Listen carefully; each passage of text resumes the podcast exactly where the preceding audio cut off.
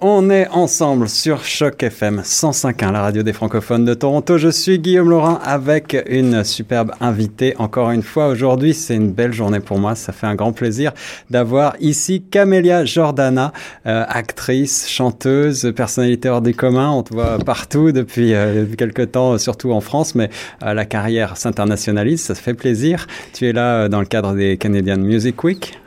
Camélia, bonjour. Salut euh, ouais, je suis ravie d'être là. C'est euh, très émouvant parce que mon dernier album qui s'appelle Lost est une espèce de témoignage de ce que euh, j'ai vu et vécu en tant que jeune femme française, arabe, Ouais. euh, en France ces quatre dernières années. Et hum, c'est un peu l'une des raisons aussi pour lesquelles euh, l'album est en français, en anglais et en arabe, pour qu'il puisse un peu euh, s'adresser à un public plus large qu'uniquement le public français.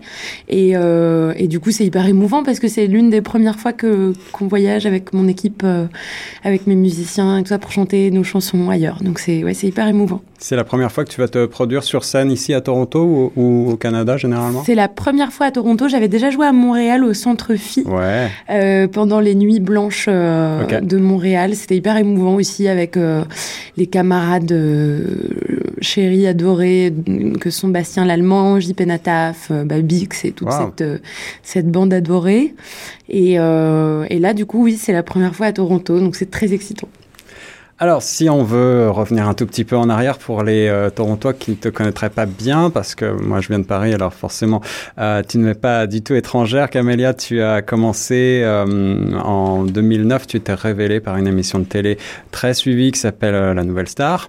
Euh, et puis euh, ça a été, ça a été euh, un album dès 2010, hein, c'est ça? C'est ça, le Ah. 10 mars 2010. Ouais, ouais.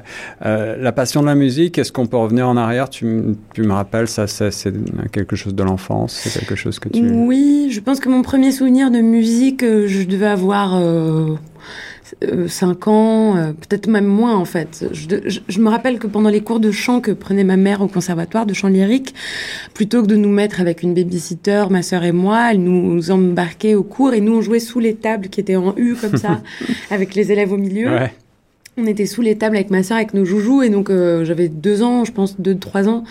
Donc euh, j'ai appris à parler euh, et, et à chanter inconsciemment euh, à la même époque, je Ouais, crois. ouais. Et puis sinon, oui, pareil, les, les- les, les concerts de chant de ma mère, je devais avoir 4, 5, 6 ans. Et puis après, euh, j'ai commencé le piano à 7 ans. Euh, un peu comme ça, parce qu'on regardait avec ma mère et ma sœur un, un des concerts euh, dominicaux de musique classique sur Arte, qui est une chaîne de télévision superbe. Et, euh, et, et ma mère demande à ma sœur, tiens, ça te dirait pas de faire de la musique? Ma sœur dit oui, quel instrument? À ce moment-là, il y a un plan sur un violon. Donc ma sœur dit le violon, et je dis, Violon. moi, on me demande pas, oui, quel instrument? Pof, un plan sur le piano. Bon, bah, ce sera du piano. Et on a fait sept ans de musique, elle et moi, et c'est vrai que moi, j'ai toujours chanté aussi, sûrement, parce que voilà, depuis, depuis bébé, en fait, Ouais. euh, j'avais le, j'avais le, le j'ai eu la chance d'avoir le chant dans les oreilles euh, très jeune, quoi. Donc une formation euh, classique, euh, piano, chant, et puis euh, finalement un univers qui est assez assez pop. Hein. Euh, quelles sont tes quelles sont tes influences? Qu'est-ce que tu écoutes Qu'est-ce que tu as dans ton dans ton téléphone intelligent? En fait, mes deux premiers albums étaient assez pop, et le dernier, pas du tout. Ouais. Du tout, du tout, du tout, quoi. Est plus- ouais. Le dernier, alors le dernier Lost, c'est celui qui est sorti euh, au début de l'année là. hein C'est celui qui est sorti en novembre, euh, 9 novembre 2018. Ok. quelques mois, quoi, rien. ouais, rien, hein. Et, euh, et oui, non, il est pas du tout pop, lui, pour le coup. Alors, il y a des, y a des, il y a des, il y a des petites influences de ce qu'on appelle la pop aujourd'hui, que moi j'appelle plus euh, la musique euh, influencée par n'importe quelle musique trad africaine, à savoir euh, la Ouais. musique caribéenne, le, enfin tout ce qu'on veut en fait. tu, as, tu as- tu as reçu un- une victoire de la de la musique pour une catégorie musique du monde, si je me oui, pour ça. oui, oui, Ouais. oui, pour cet album-là, exactement. Ouais. Euh, Tu te retrouves dans ce label Musique du Monde C'est un, label parfois qu'on on appelle un peu fourre-tout. Est-ce que ça, ça, ça te, malgré tout, ça te, Bah, ça te sur le moment, j'étais assez étonnée, étant donné que l'air de rien, euh, cet album, il y a quand même beaucoup de français dedans, et, et, et, et les gens hein, qui étaient dans la même catégorie que moi faisaient un album entier euh, dans une langue autre que la langue Oui. française. Donc j'étais assez étonnée sur le moment. Et puis en y réfléchissant, euh, c'est quand même un album dans lequel il y a du français, de l'anglais, et c'est justement un témoignage qui s'adresse au monde.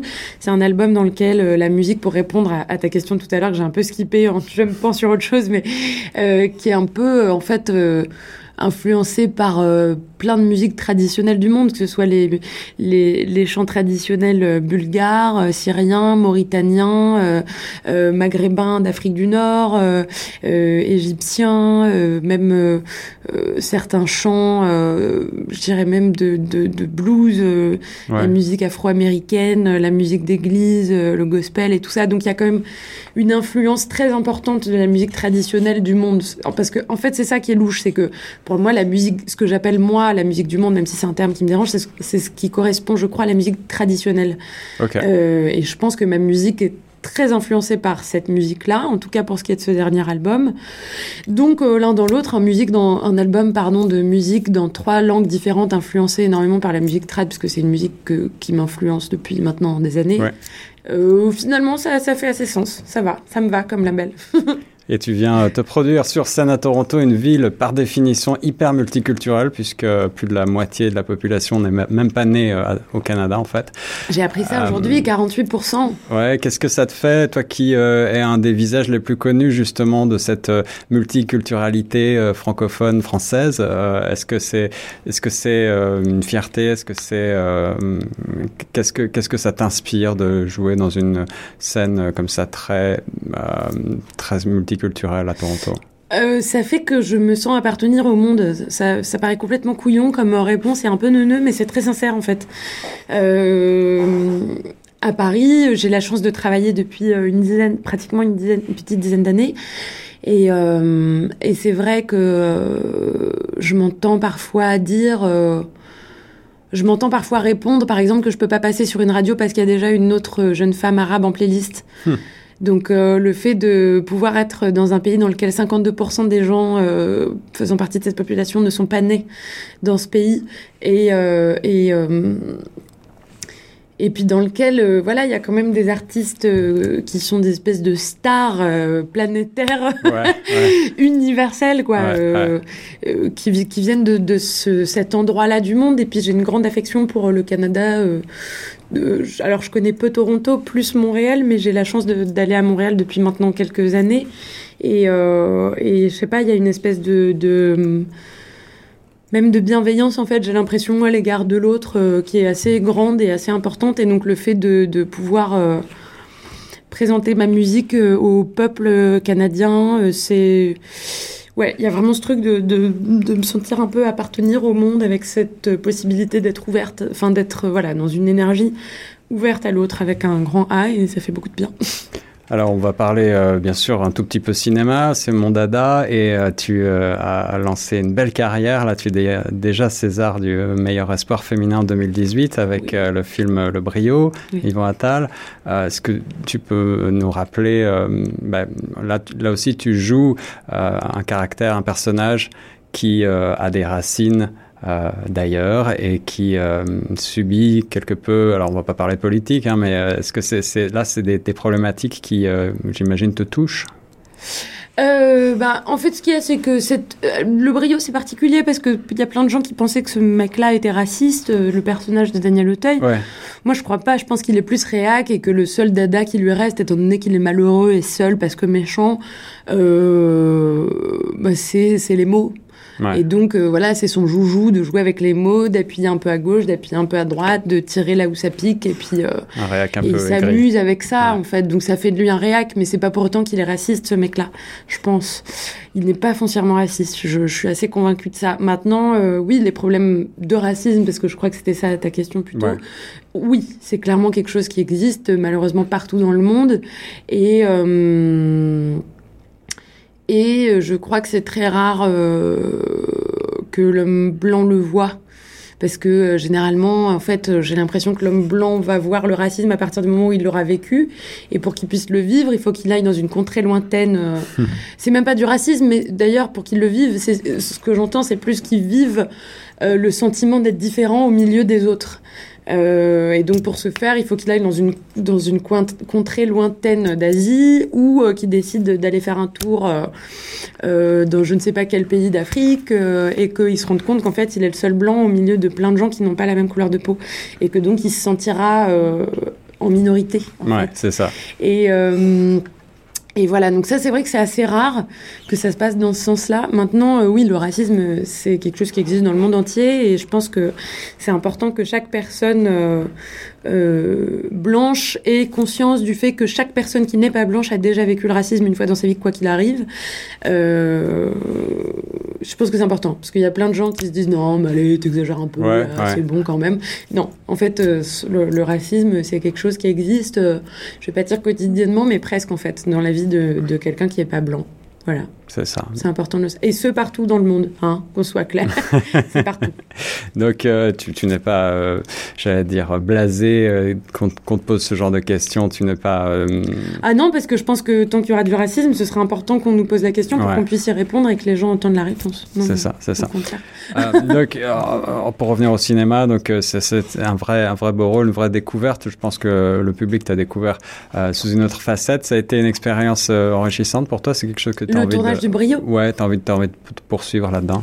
Mais j'ai même la chance d'avoir déjà poursuivi. Ah, C'était une expérience magnifique de rencontrer euh, Yvan Attal, qui est comme un grand frérot maintenant ouais, et ouais. qui fait vraiment partie de ma vie et pour qui j'ai un amour et une affection euh, infinie.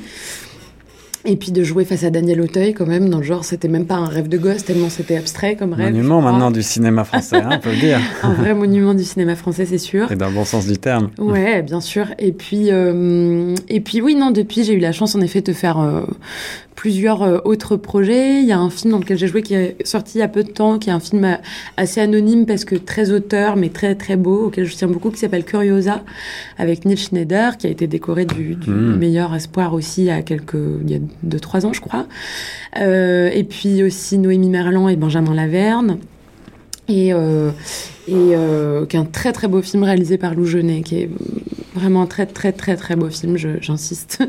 Et, euh, et puis depuis, j'ai joué aussi dans le film de Caroline Forest qui s'appelle Sisters in Arms, qui lui sortira en septembre, si je dis pas de bêtises. Et Ok. puis un autre film auquel je tiens beaucoup, que j'ai pas encore vu, mais qui je pense va être un très beau film, de Frédéric Farucci, qui est un premier long métrage euh, qui a une histoire euh, magnifique entre euh, une histoire d'amour et de fuite entre un chauffeur chinois parisien pour une espèce de Uber parallèle pour la mafia chinoise, euh, pour laquelle il travaille pour rembourser en fait son visa qui lui a permis de, de venir en France, et donc une histoire d'amour entre ce, ce type-là et euh, cette jeune femme euh, strippeuse euh, euh, et call girl en fait. Euh, Et c'est magnifique.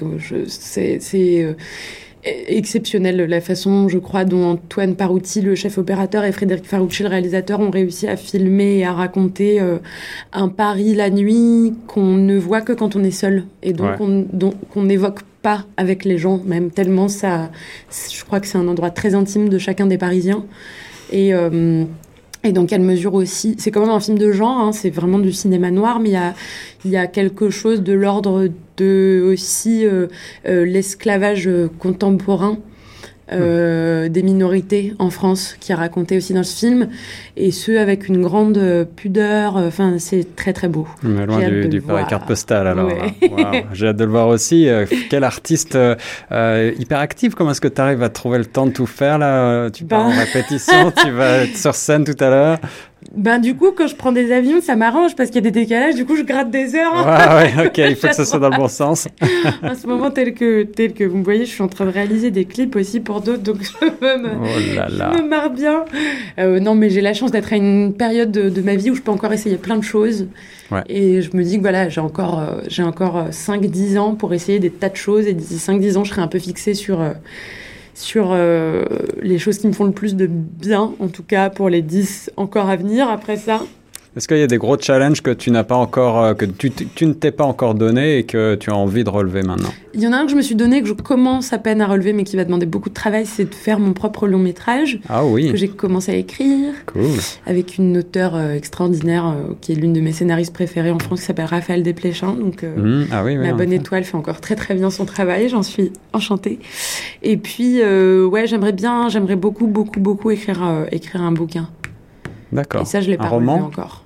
Un roman, une Je sais pas trop encore euh, la forme. Je pense que ce sera un roman, mais peut-être sous forme de journal, parce que je crois que ça, ça reste un de mes formats favoris.